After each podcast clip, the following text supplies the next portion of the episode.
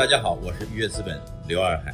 每天获取最新鲜的科技创业资讯，就在创业邦早报，我也在收听，欢迎你。欢迎收听创业邦早报。创业是一种信仰，科技创业资讯尽在创业邦。今天是二零一九年四月十三号，星期六，我们一起来关注今天的重要讯息。刘强东最新发声谈九九六，混日子的人不是兄弟。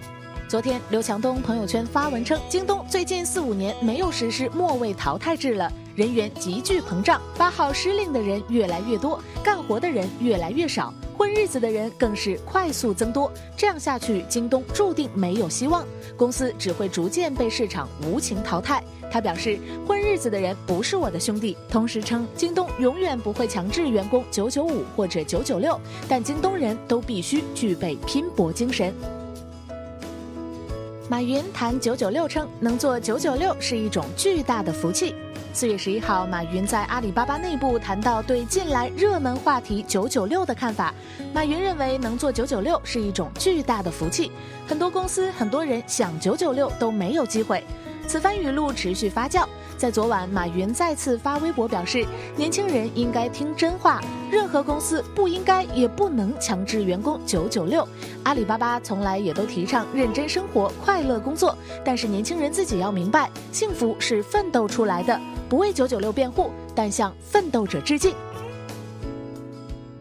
李国庆坚决反对九九六，提高决策科学性比加班更有价值。当当创始人李国庆表示，坚决反对九九六。他认为很多岗位，如程序员，长时间认真写八小时程序，回家基本倒头就睡，和业务层面靠开会耗十一小时完全不是一个工作强度。他还表示，管理者提高决策科学性和效率，比员工加班更有价值。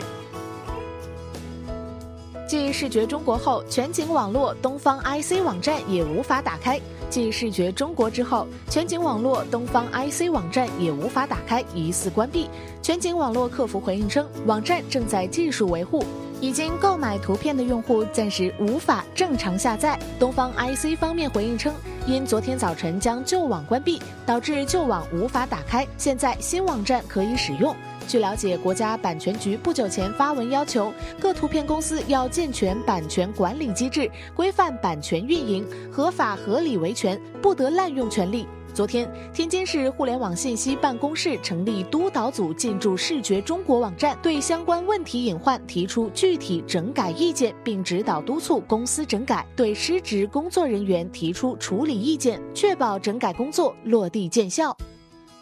京东辟谣离世员工被裁，没有参与京东所谓的贷款购房计划。京东发言人官方微博发布辟谣公告称，近日某自媒体账户发布有关离世员工参与京东贷款购房计划后被裁员的消息不实。京东集团表示，经内部了解，该员工没有参与所谓的京东贷款购房计划，更没有被裁员。有关自媒体针对逝世者的造谣，公司将马上采取法律行动，维护公司和员工的尊严。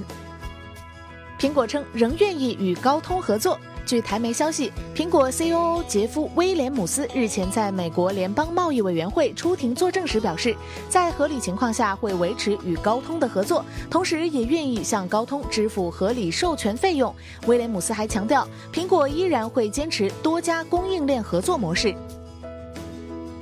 B 站收蔡徐坤律师告知函，大量内容故意诽谤。律师受蔡徐坤委托向 B 站发律师函，称 B 站上存在大量严重侵犯蔡徐坤权利的内容，点击量高，传播范围广，影响十分恶劣，还使用诸多侮辱性词汇，侵害了蔡徐坤的名誉权、肖像权、表演者权，造成了极大的不良社会影响。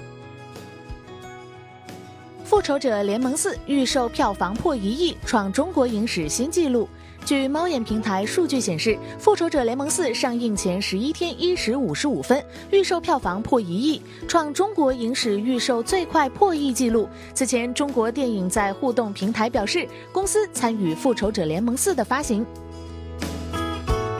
感谢收听创业邦早报，关注创业邦微信公众号，获取更多创投资讯。